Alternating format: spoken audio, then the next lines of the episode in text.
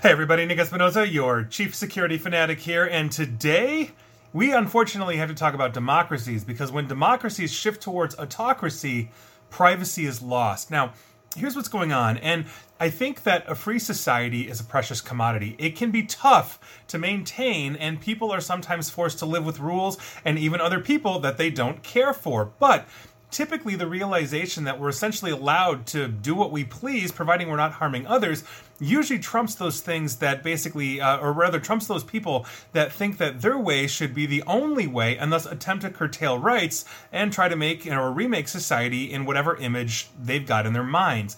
Meaning, I can basically disagree with my neighbor and think he's completely wrong in how he or she is living their life, but they're not harming me, I'm not harming them, it's all good.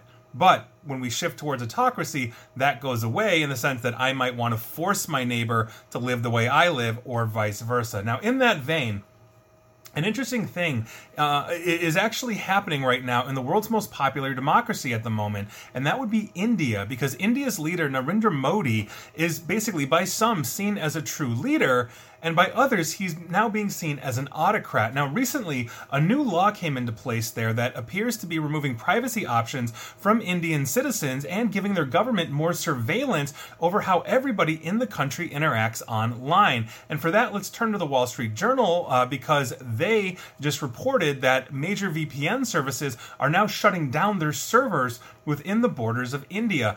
So, this is basically what the uh, Wall Street Journal is talking about. Major global providers of virtual private networks, which let internet users shield their identities online, are shutting down their servers in India to protest the new government's rules that say that basically are, are threatening their customers' privacy. Now, such rules are, quote, typically introduced by authoritarian governments in order to gain more control over their citizens end quote. That is a spokesperson speaking for nord security provider of nordvpn which shut down all of their servers in india. You might know nordvpn from their commercials that i half disagree with. Quote again the spokesperson for nord if democracies follow the same path, it has the potential to affect people's privacy as well as their freedom of speech. End quote. Now, other VPN services that have stopped operating servers in India are some of the world's best known. They include the US based Private Internet Access, IPVanish, the Canadian based TunnelBear, the British uh, Virgin Islands based ExpressVPN, and uh, Lithuania's uh, based uh, Surfshark. I cannot speak today.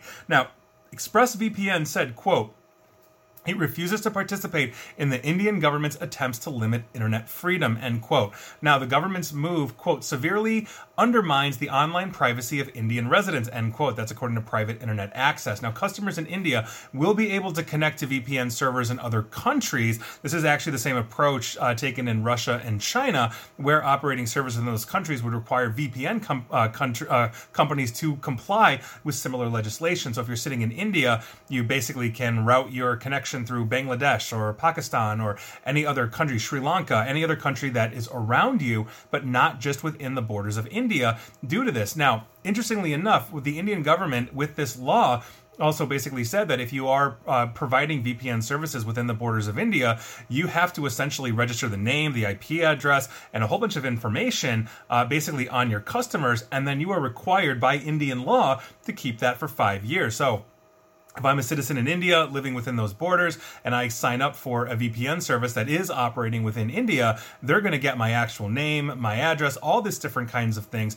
which means at will the Indian government could potentially go in and see, uh, per their law, what I am doing. So maybe I'm against uh, you know, maybe I'm against Modi. Now they can look that up. Now potentially I'm a dissident. That's a huge, huge thing. That's what we're talking about. And this law doesn't just talk about VPNs because it also basically applies to cloud providers as well. Now, before I talk about the cloud providers real quick, this also is affecting those kind of not quite VPNs, but also VPNs, such as Apple's iCloud Private Relay, which is basically a VPN service that's used only for the Safari browser. Uh, you know, if you're using that, and Apple has not yet commented on basically what it's planning on doing with this. Obviously, Apple has a huge presence uh, in India. I literally just talked about this yesterday. How they're going to start making uh, iPhones in uh, Vietnam and India, and like in other places, as, as uh, big tech is slowly moving production out of China due to all the woes in China right now. So this obviously is a huge thing.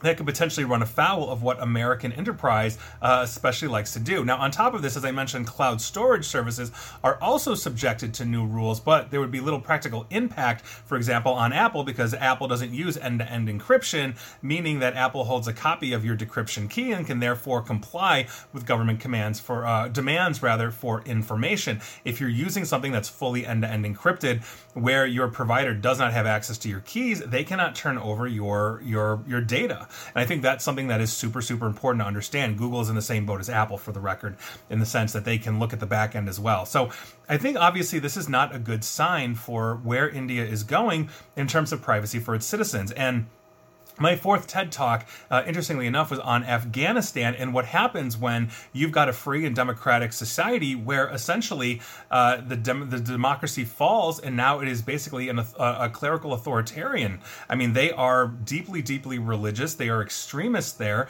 Uh, the Taliban is known for murdering, you know, pretty much anybody that gets in their way.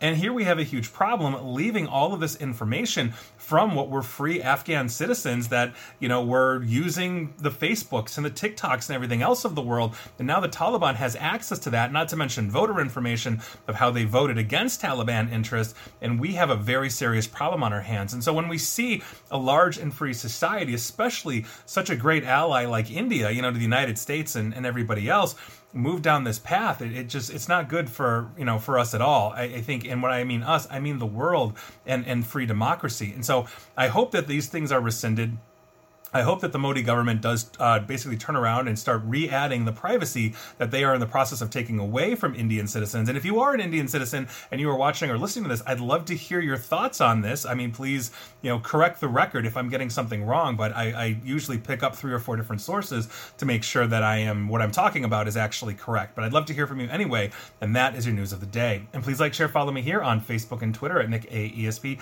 And please feel free to su- uh, subscribe to me at YouTube as well. And as always, stay safe stay online, and please, please, please, India, attempt to stay private. Thanks, everyone.